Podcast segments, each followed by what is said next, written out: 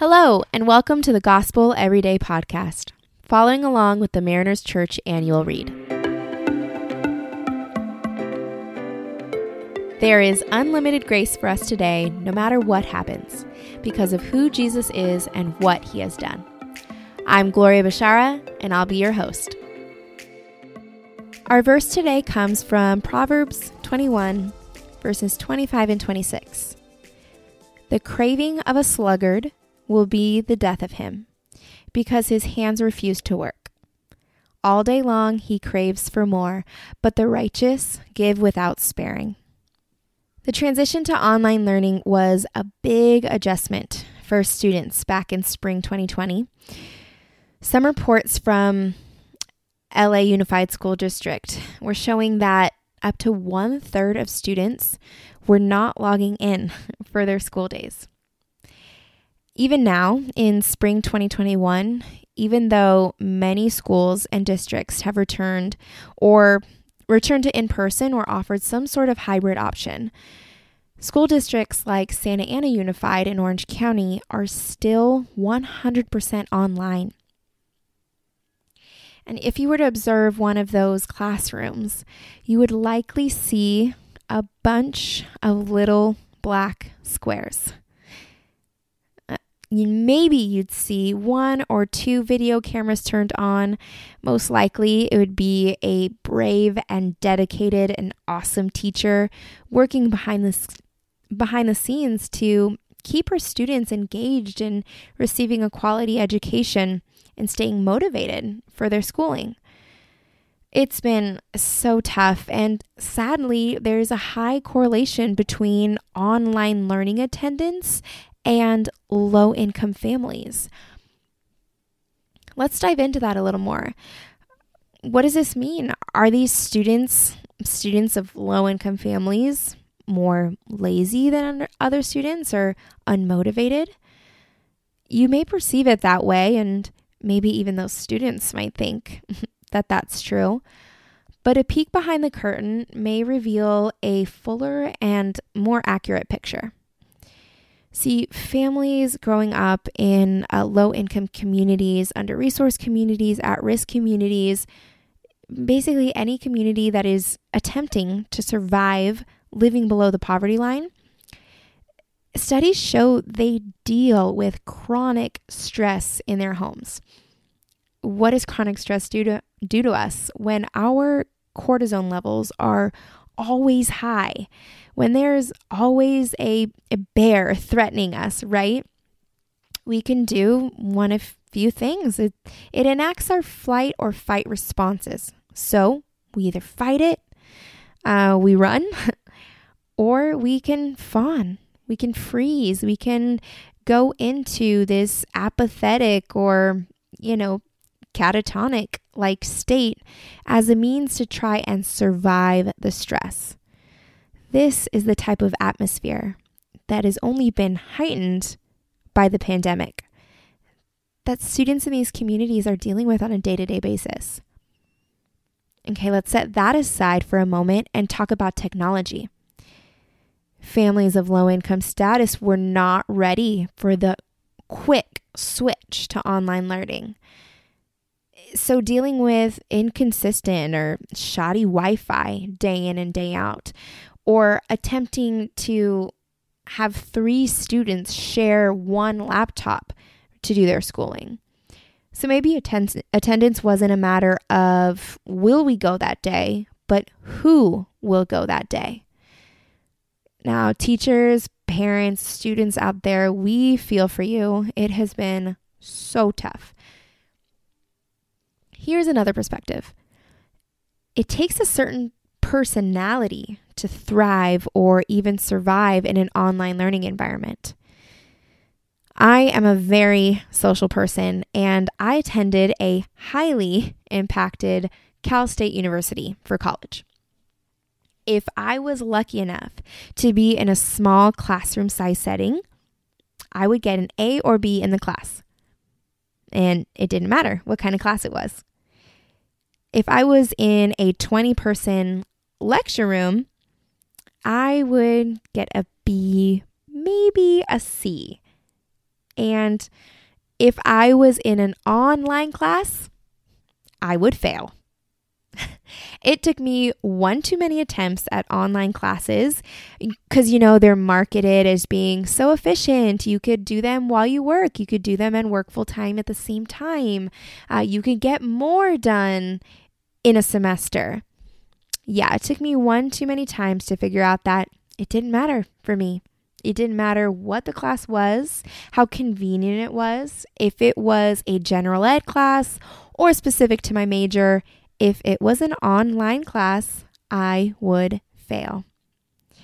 You know how online classes make me feel? Like I was lazy, unintelligent, and a failure. And I'm putting us back into the point of view of a student. Imagine waking up every day feeling like a failure. Would that get you out of bed? We've been covering the seven deadly sins in our annual read, and today we transition to the deadly sin of sloth.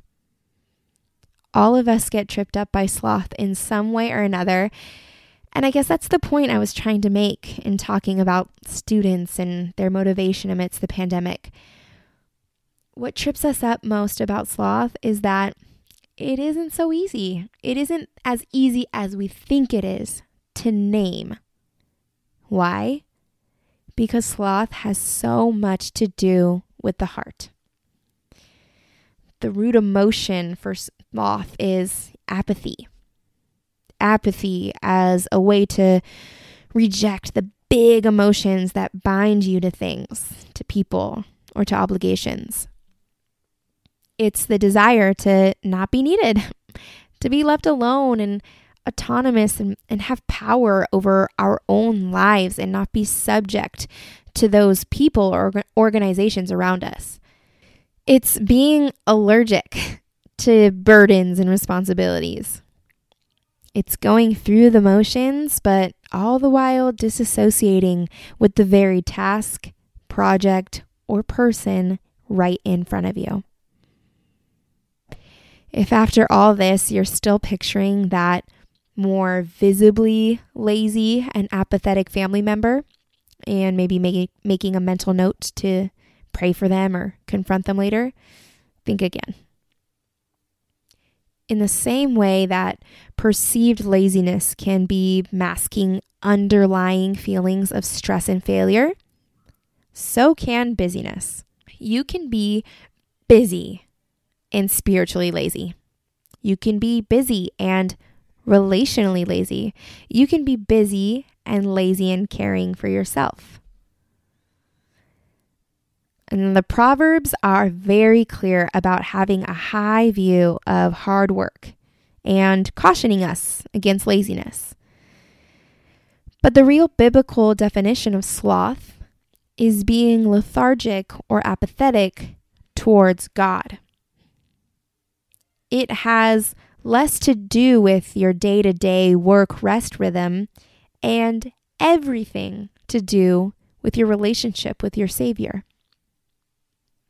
Pastor Eric actually spoke about sloth several months back and quoted Thomas Aquinas, who said, Sloth is not the opposite of rest, it is the opposite of pursuing your first love. And for all those who believe, our first love is Jesus, the one who gave it all and took on every burden so that we could be free and know God's grace and salvation. The one who pursued us and stands in the gap for every aspect of brokenness in our lives. Our busyness and the hustle of everyday life can and is distracting us from our first love. The title of today's devotion says it all Sloth doesn't love things. It offers a suggestion that one antidote to sloth is generosity. The scripture and today's message give us, they invite us to give without sparing. It's a challenge to stop underestimating the power of love and generosity. that is of godly love and generosity. Because where do we place our love and generosity as a society? I mean, if a person decides they love something or someone or some team, society says go for it. Give that thing your love, your time, your money. Lavish your affection and generosity on that gender reveal, your kid's birthday party, or that Disney trip. Come on, parents out there, you have to admit it's gotten a little overboard. But we do it because we love it and we love our people. And believe me, I'm guilty of this as well. Last Halloween, you know, the Halloween we all spent in quarantine with nothing to do and nowhere to go, I had a custom made trash truck driver costume made for my son. He's two and obsessed with trash trucks, and it's the best $40 I ever spent.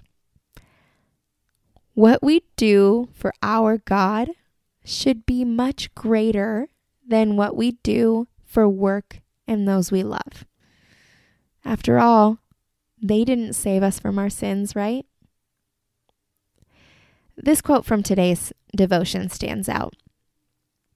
He, Jesus, endured crushing burdens with joy because he loved us enough to save us. Now, love him enough to do the work before you. Ugh. Jesus is the model for love and giving without sparing. I hope He blesses you today with finding joy amidst crushing and overwhelming burdens, of which there are many in life and society today. When your contribu- contributions at work go unseen and unrecognized, give without sparing. When your significant other disappoints you again, give without sparing. When hustle takes up all of your time and energy again, find time to pause and give to your God without sparing. Oh Lord, it is so easy to get caught up in busyness or turn to apathy as a way to cope. As our culture constantly tempts us with a self first mentality, bless us with generous hearts, Lord. Hearts that turn from apathy and embrace all emotions, no matter how big or complex. Let all that we have be enough. Lord, we have enough time. We have enough money. Lead us in a lifestyle that gives without sparing. Amen. Thanks so much for allowing us to be a part of your day. Please be sure to subscribe and share. You can tune in tomorrow for fresh new content. And remember, no matter what happens, there is unlimited grace for us today because of who Jesus is and what he has done. For questions about service times and more, you can access all information about Mariners Church by downloading the Mariners app at your favorite app store visiting the website at marinerschurch.org, or by finding us on Instagram, Instagram handle Mariners Church. Till next time, have a great day.